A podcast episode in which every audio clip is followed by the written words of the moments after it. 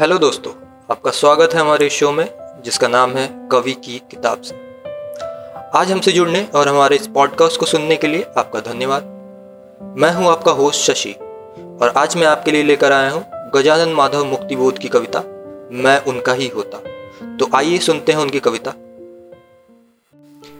मैं उनका ही होता, मैं उनका ही होता जिनसे मैंने रूप भाव पाए। हैं वे मेरे लिए ही बंधे हैं, जो मर्यादाएँ लाए हैं। मेरे शब्द भाव उनके हैं, मेरे पैर और पथ मेरा। मेरा अंत और अथ मेरा, ऐसे किंतु चाओ उनके हैं।